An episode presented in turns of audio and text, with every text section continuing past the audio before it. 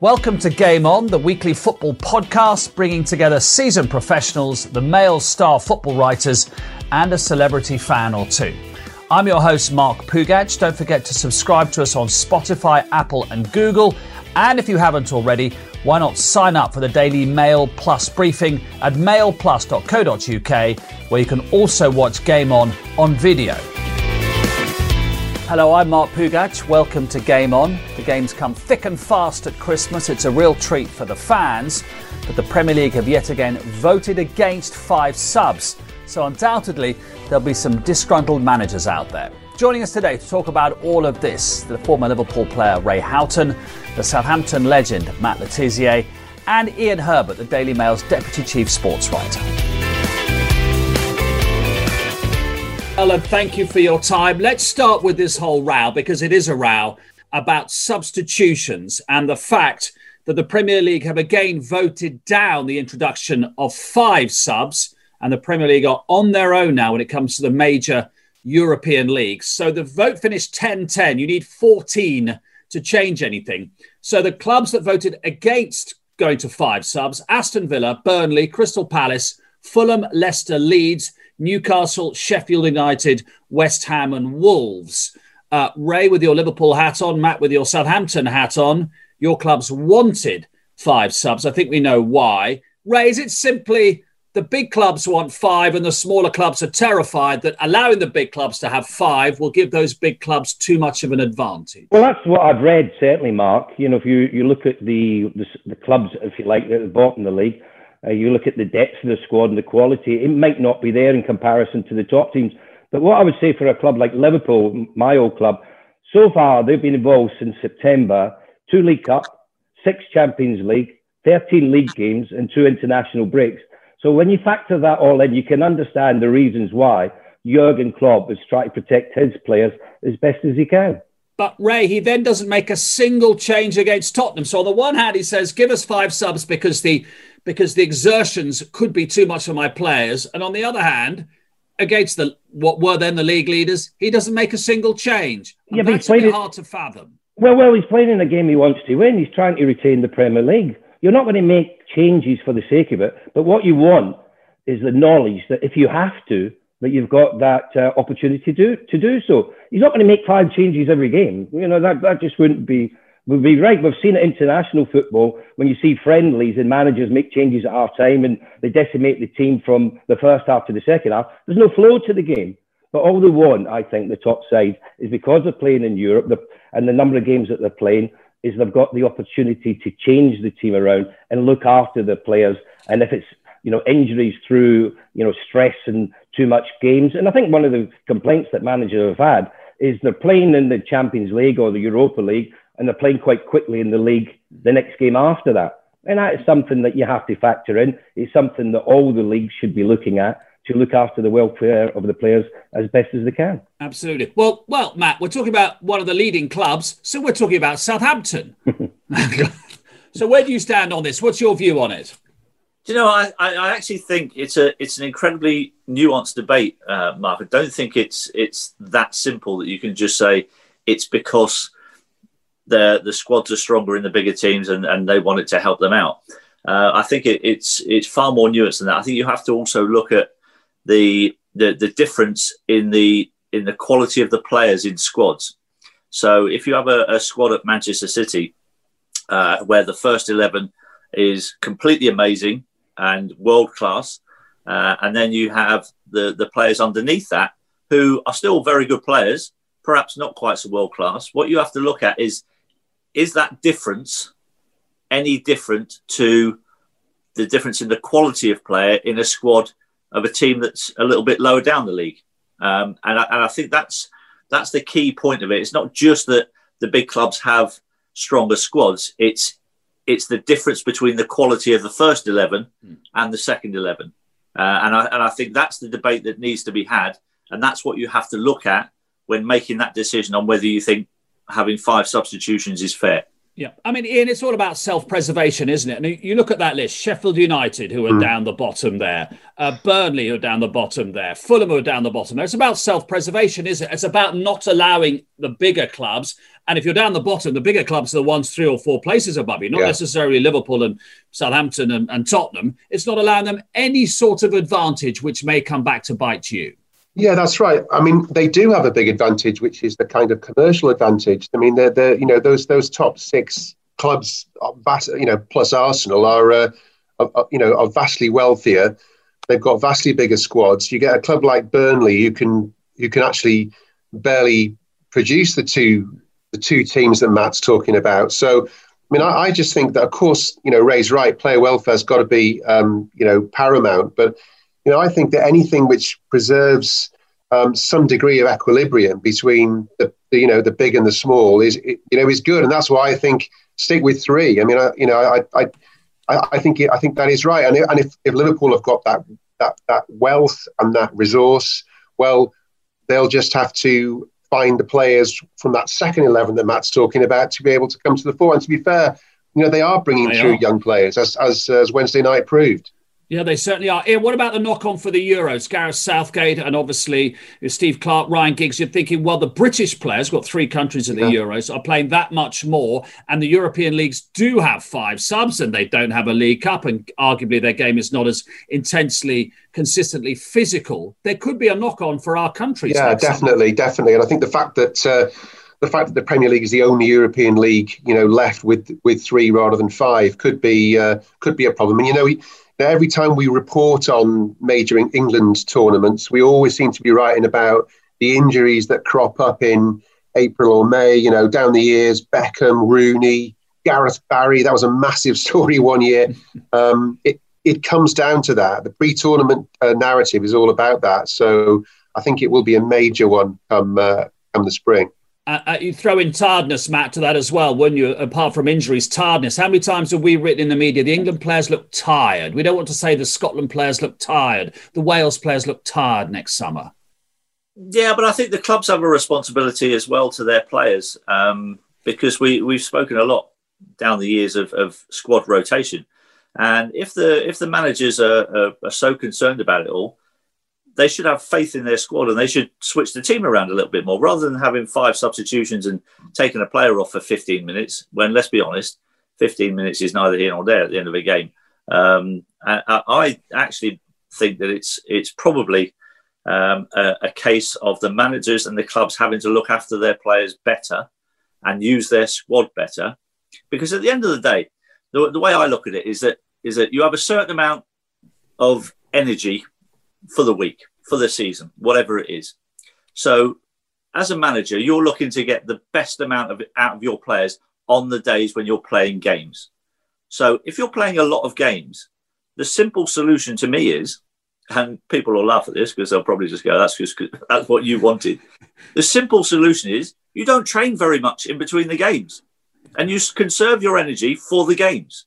Because if you're playing that many games, you don't actually have to do too much in between and so all the all the training that you do in between the games is is low impact and a lot of tactical stuff, uh, and not so much physical stuff. And you look after your players properly. The the science, the sports science um, part of football uh, is very much embedded in the game now, and they have to be used to to give advice to the manager to make sure that those players in between their games aren't being overworked. Yeah, well, as it will come later to this time of year where it's just playing and not training at all. Ray, let's look at the game at Anfield the other night and a, a massive moment. It felt like in right at the end of the game when Firmino headed Liverpool the winner. Did that feel like quite a I don't want to say a turning point of the season, but a significant moment nevertheless. Yeah, whenever you're playing against one of the teams that are up and around you, you know, and you and you get uh, the victory, you get the three points, you're always very happy. It was the, the way, the manner that they got it. If you looked at the game overall. Possession wise, Liverpool dominated the game.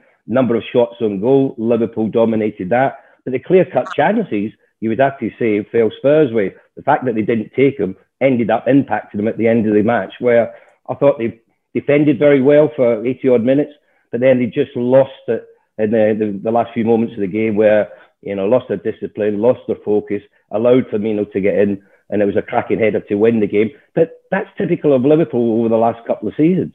You know, the reason why they won the league last year was a lot of matches where they scored late on to win games, and that's the side of champions. That's what champions do. You know, they, they keep going for the full 90 plus minutes, and they have great belief in their ability that they're going to win the game. Now, Tottenham will come away from that game thinking, you know what, we competed well, you know, we defended well, but, you know, we've got to add a little bit more to a game where we're going forward. You know, the, the counter attack was there as far as Son and as far as Harry Kane was concerned, but not a great deal else. You know, the midfield, I think, are, you know, the type of players that sit and protect rather than they're going to get forward and win you matches. You know, if you ask Tottenham fans at the moment, they would probably say defensively they're a, a lot more sound than they've been in previous years but they're a lot less uh, watchable, if you like. You know, people don't tend to enjoy what they're seeing as an attacking outfit. Uh, and hopefully, with Jose Mourinho, over the coming months, that'll improve. Uh, Matt, I'll come to you in a second, but Ian, how about this for a theory? Because it's really fascinating. We know what Liverpool are, and Curtis Jones and Rhys Williams played well. So, in a way, Liverpool looks after itself. A theory that the reason that Tottenham are in this title race is because of Mourinho and his know how and his track record and the impact he's had on his players. But maybe the reason they won't win the title is because of Mourinho. Because not so much the Liverpool game, but certainly the Crystal Palace game. Can you play constantly on the break more often than not and win enough matches to win a title? Well, you know, I think it, it's it's going to it's the most interesting Premier League season, you know, perhaps for twenty years because of, because of the fact that it's unpredictable, because of you know, and that's because of the kind of uh, the intensity of fixtures and stuff. And I just think it could be that the, the Spurs are an ideal team for this kind of season. You know that they will nick wins here and there, and they should have, they could have nicked that win at Anfield. I mean, there were two obviously major chances in that in that second half.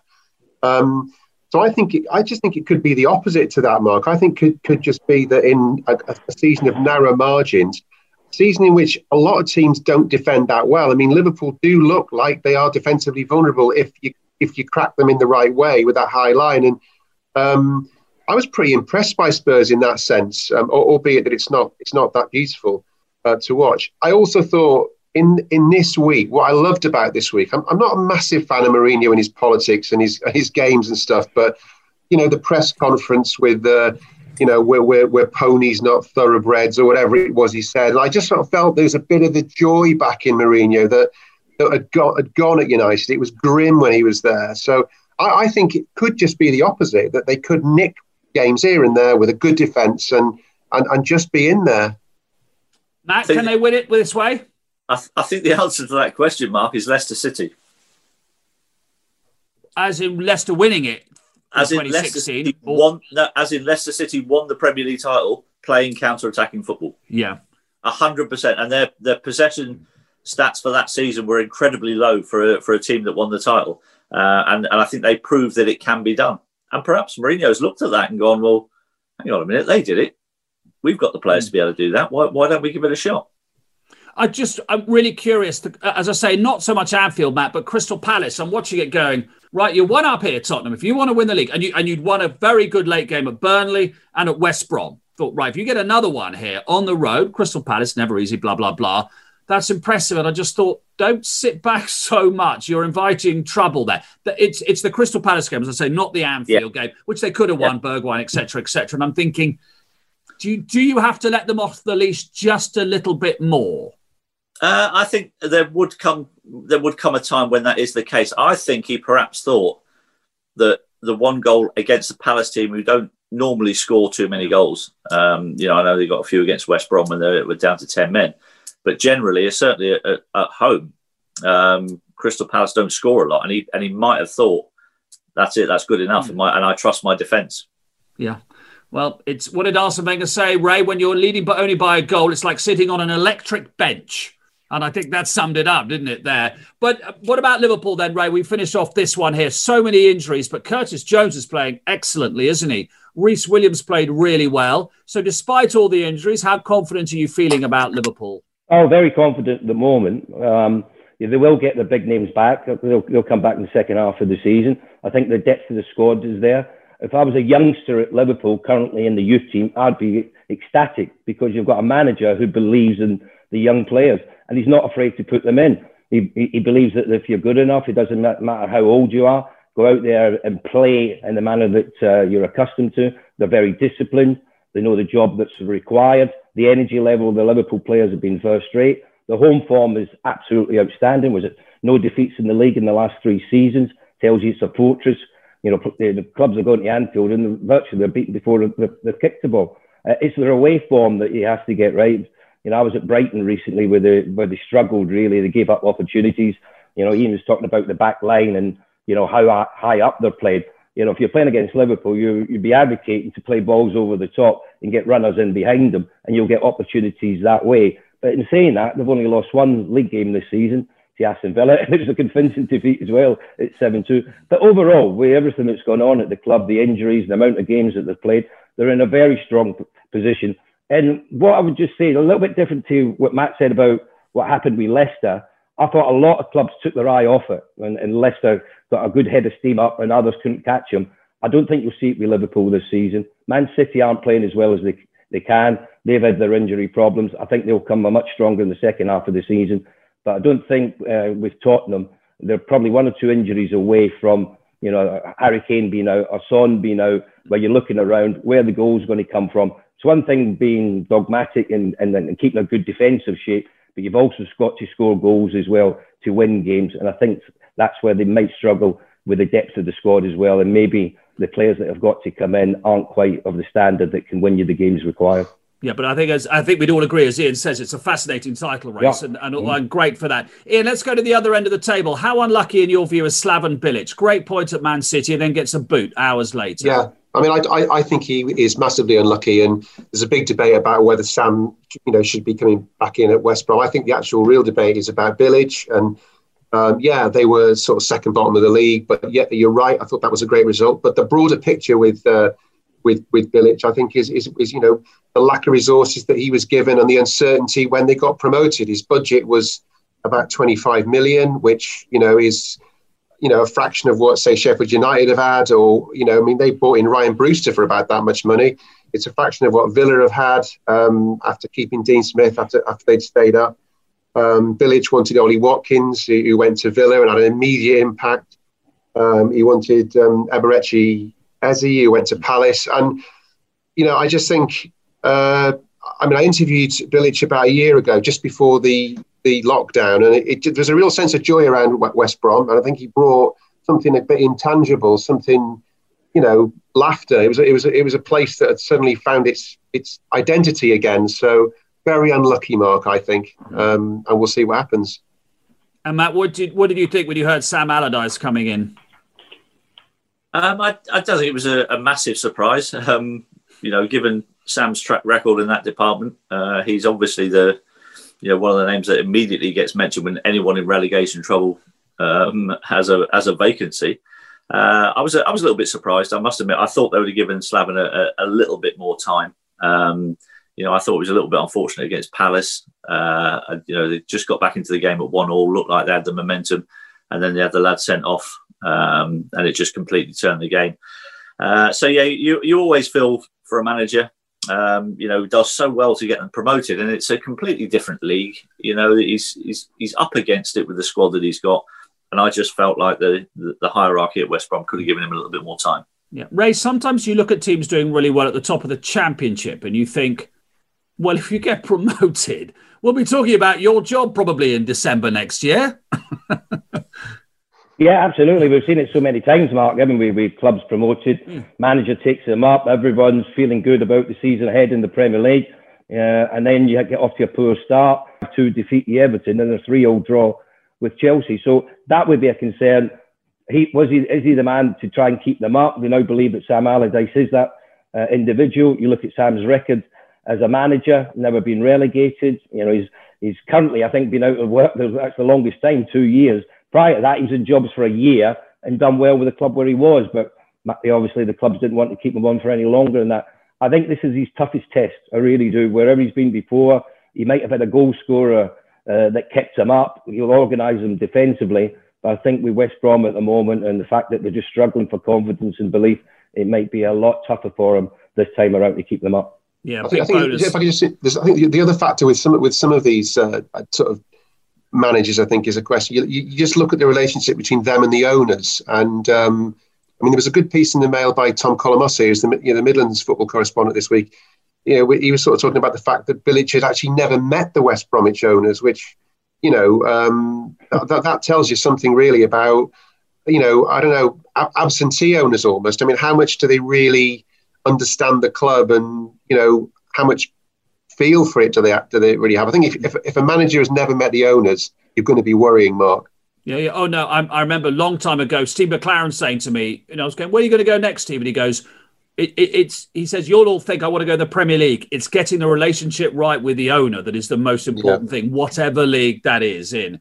Um, Ian, we think the relationship between Frank Lampard's pretty good, probably, and Roman Abramovich from when he was a player. Frank Lampard, the manager, there haven't been anybody sitting above 12th place all season, and they've lost the last two with arguably the deepest squad in the Premier. League. Now they play West Ham, his old club. That's going to be a big game.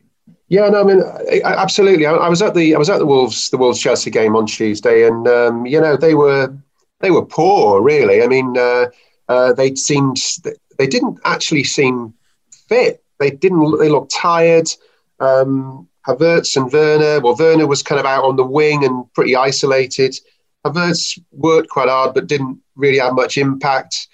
Um, and Wolves just looked a lot, a lot more athletic and a lot better. So, um, I mean, Frank was reluctant to uh, uh, to take tiredness as an excuse, but um, it's a couple of bad results there, really, at Everton and Wolves. And um, yeah, I mean, they, they've they've spent more than anyone else, so that was it was it was it was poor. Especially given that squad, Matt. You look at you can write down all the squads of the, the leading clubs. Chelsea have arguably got more depth than anybody. Properly, two players for every position there. Yeah, I think you're you're probably right. Um, so it's a super squad he's got there, and, and the one thing that probably surprised me a little bit is is given that the close proximity of the the two games that they just played, that the game against Wolves, I think he only made one change. You know, when you've got a, a squad that strong, you know, why wouldn't you utilise that with a midweek fixture like this? Um, and that was the that was the big thing for me, and I was a little surprised that he didn't just switch it around a little bit more. Yeah, because West Ham, David Moyes has proved, I think, Matt, hasn't he, that people who underestimated or written him off have done so far too prematurely. Yeah, very much so. Uh, I mean, I, I, remember looking at West Ham's fixtures after they lost to Newcastle. I think it was on the, on the opening day of the season. You looked at their next six or seven fixtures and you thought, "Blimey, they could be eight games in with like no points if they're not careful." And then they, they put together uh, some super results and put themselves in a great position, and they've taken advantage of that. And you're right, David Moyes has to take huge credit for for what he's done there at West Ham this season so far. Ray, let's pay tribute to Gerard Houllier. Some really great tributes this week from from Phil Thompson, obviously, who was his assistant there, and Jamie Carragher and and Michael Owen and Steven Gerrard. What would you like to say and add about Gerard Houllier's impact at Anfield? Well, I mean, he was a fantastic football man. You know, if you ever sat in his company and talked football, you know, you you you really got the feeling that he knew so much about it. He, he was a passionate man. He loved the game. He loved speaking about it you know, he had a fantastic career as a manager, not just domestically, but internationally as well. He helped the French national team in so many different ways. I mean, I had a job with the FA uh, Association of Ireland where I was bringing in the new manager. I actually spoke to spoke to Gerard for the job, um, and we didn't we didn't put it out there who we were speaking to because obviously you, know, you can only offer one person the job. I've got to be honest with you, we would have gave him the job if he really come back 100 percent but just being in his company, talking to him, you know, uh, telling him about the job prospects and what his feelings were about it and what he knew about the Irish team was brilliant because he was sitting, as I say, with a, real football man. He's a huge loss. There's no doubt about it. Just ask the Liverpool public, you know, what he did for them and changing their fortunes around. And into winners again. You know that treble that he won back. Well, that's the point, Ray, isn't it? Because yeah. after the glory years that you played in, there was inevitably, in, yeah. you know, a period in the '90s, which happens to every club. Everything's cyclical up to a point where things dropped off a little bit. He definitely. Where Liverpool are today, you could argue Gerard Houllier started that process a couple of decades ago. Yeah, I totally agree with you. You know, he, he brought back the, the feel-good factor of being a Liverpool player and a particular Liverpool supporter. You know, they were so used to winning things for a number of years, Liverpool, and then you're not doing it. And then you start to worry. Then you brought in a manager who knows the Liverpool way. He brought a style of football that was appealing to to all the Liverpool fans and the Liverpool players. It was a joy to be part of his setup.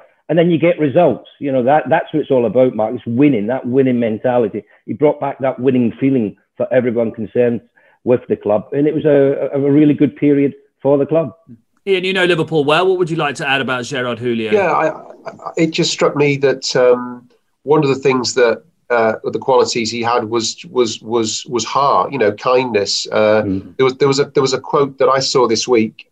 If you don't mind me, the indulgence of me reading it out, it's very brief. Which he said, "Generosity always pays off in the long run.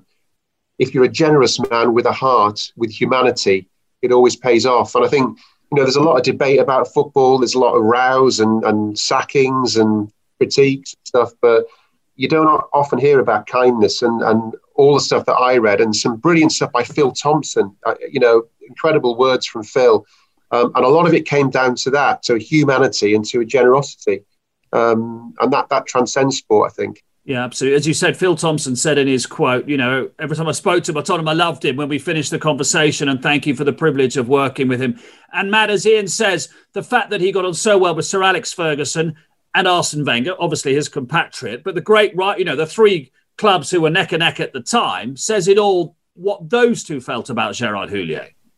Oh no, indeed. Uh, I think I love that that quote from Ian. Uh, I think it's so so true. Um, it's just it just shows what kind of a, a man he was, and you know you've got uh, two incredibly um, huge characters, very different characters, very different egos.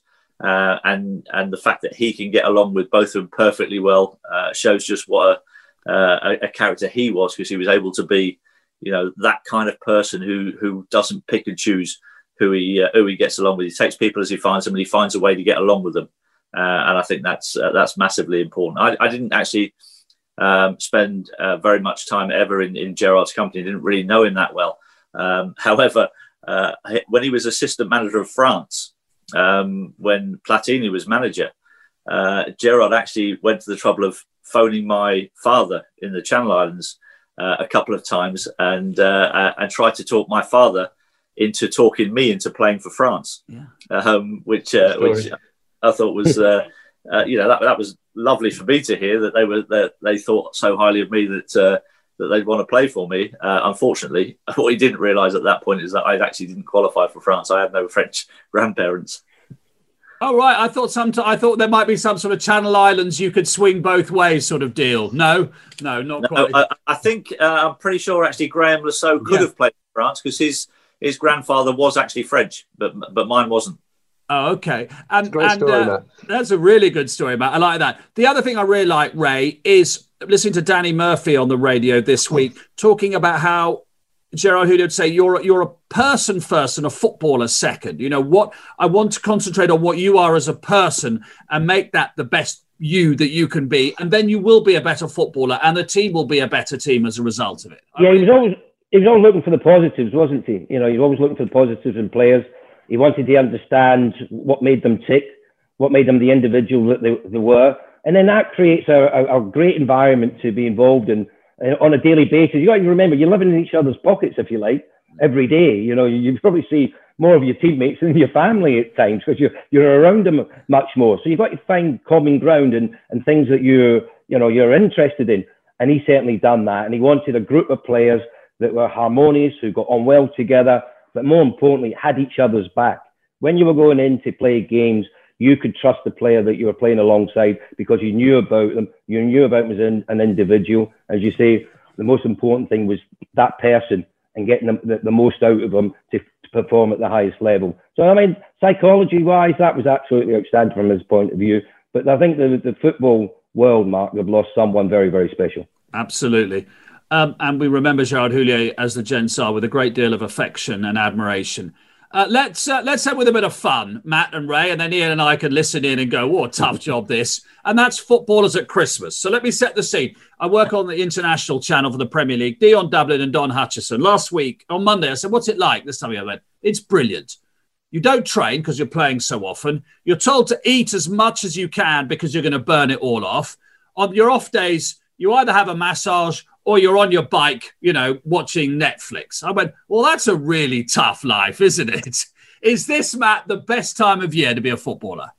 Uh, I must admit, I, I, absolutely loved the Christmas period. I really did. I, you know, for me, I would have, I would have quite happily played Sunday, Wednesday, uh, ah. Saturday, Wednesday, Saturday, Wednesday, Saturday, Wednesday for 40 weeks of the year, quite happily, and just trained as little as possible in between.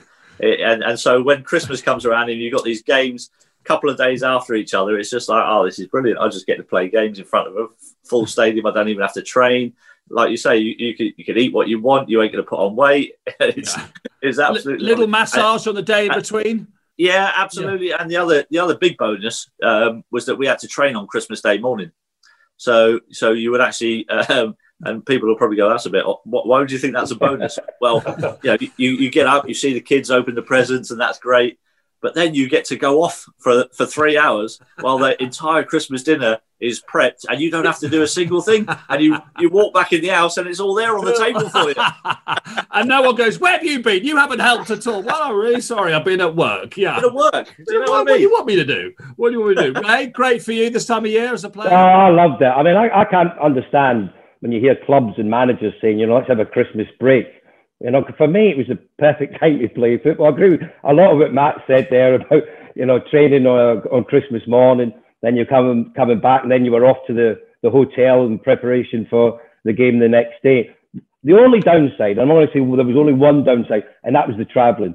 I mean, if you had a long coach journey and it was like five, six hours because the roads were bad, that was the only downside of it. But the lack of training, playing game. If you're a footballer, you, you want to train, obviously, because you want to keep fit. But the most important thing is playing games. You know, that's where you come to the fore. That's where you, you have your most enjoyment. You know, as a youngster, that's what you dream about is playing in someone's first team. And then, you know, people are saying, well, I don't want to play over Christmas. I'd rather have some time off. I don't understand it personally. For me, it was the best time of the year to play. Ray, did you ever play with anybody who you felt on Boxing Day, you thought, hmm, you slightly overtrained yesterday in an unprofessional manner? well, I, I, would, I would have seen it might have been Christmas night where they might have had one or two drinks, but they yes. should have had, yeah. yes. Yeah, yeah, of course. Yeah. I mean, that back in the day, that was quite common, I, I think. But, uh, and particularly over, I would say, New Year's Eve. Well, I mean, many hotel I've been in, uh, and there would have been a, a, party downstairs with obviously a lot of uh, family and friends who would be there celebrating New Year's Eve. Uh, and I've got to be honest with you, there's been once or twice, uh, way back in the day, maybe more so in my Fulham days, maybe more so in my Liverpool days, where I would have been in that party for a couple of beers and then being encouraged by the manager, by the way, uh, to have a couple on that uh, on New Year's Eve before the game the next day. It really didn't affect me, to be honest. I, I must admit, I, I only once did I um, overindulge slightly on Christmas Day in the alcohol department. Yeah. Um, and I, I, was a very young lad. I was only 21, I think I was. And, uh, and my next door neighbours invited me around for, for Christmas lunch. And, uh, and I got kind of talked into having a few drinks and it, it turned into quite a few. However, the next day we were playing at home against Man City and we beat them 2 1 and I scored the winning goal. And looking back, I think maybe I should have done that every year. uh, this is great, isn't it? Because the Jets say, the Europeans look at us and go, why do you want to do that? And we go, obviously the players love it. You and I in the media, we love yeah. it. When we were kids and we were fans, we loved it. And, um, you know, and obviously this year of all years, we need something to take our minds off it. It's fantastic. I, yeah. I, would hate to not be playing at this time. It's great for us as well, isn't it? Really, because yeah. you know you, you you've got these two weeks really, and as a, as a writer, you sort of really you know you've got like a load of i mean it's a really intense uh, period isn't it this year you've got a load of premier league games to either be covering or watch and then you know you're straight in for third round of the fa cup yeah. which is the the most sublime as a, as a writer about sport and football it's the best weekend of all to write yeah. i think in many ways to write about so uh, it's brilliant. We don't really have to think about work and stories. We just go and enjoy the football for a couple of weeks. And I think actually going back to what we've said, Ray, about Gerard Houllier and Arsene Wenger, and I'm sure Jurgen Klopp and Mourinho, in other words, all the, the, the Europeans who now manage here, and the South Americans, they love it actually. I think very quickly they love it and they get it, don't they? This is, yeah. this is the way that we are in this country, and obviously in Scotland as well. This is the way that we are. This is what we do. Yeah, I think they buy into what the English game, the British game is about and this time of the year is hugely important to fans. Now, let's hope, you know, it won't be that long before we see fans back in the stadiums. I mean, I, I, actually, I would like to go back to the, the Bilic situation. I think if Slaven had the West Brom supporters there on a regular basis, I don't think he'd be out of a job at the moment because I thought, I think, I personally think he would get huge support for what he done. The achievement of, of getting promoted last season. So that's been a real hindrance to him. And I think it's been a hindrance to a few clubs uh, along the way. But, you know, the, the foreign managers, I think, love the Christmas period. They, they love seeing their teams out there playing. Yeah, there's a lot of matches and they understand it. And we have, as Ian said a, a few moments ago, we have got the greatest domestic competition in the world still, and that's the FA Cup. Yeah, absolutely. And we, we're looking forward to that uh, very, very much at the beginning of January. Gents, thank you very much indeed. Stay safe, stay well. No one's playing, so enjoy yourselves. we all need a smile on our face at the end of this year of all years. So thank you very much and happy Christmas. And that's it from Game On. We'll be back next week and every week via Spotify, Apple, and Google. Don't forget to sign up to your daily briefing from mailplus.co.uk. That's it from me, Mark Pougatch. See you next week for more Game On.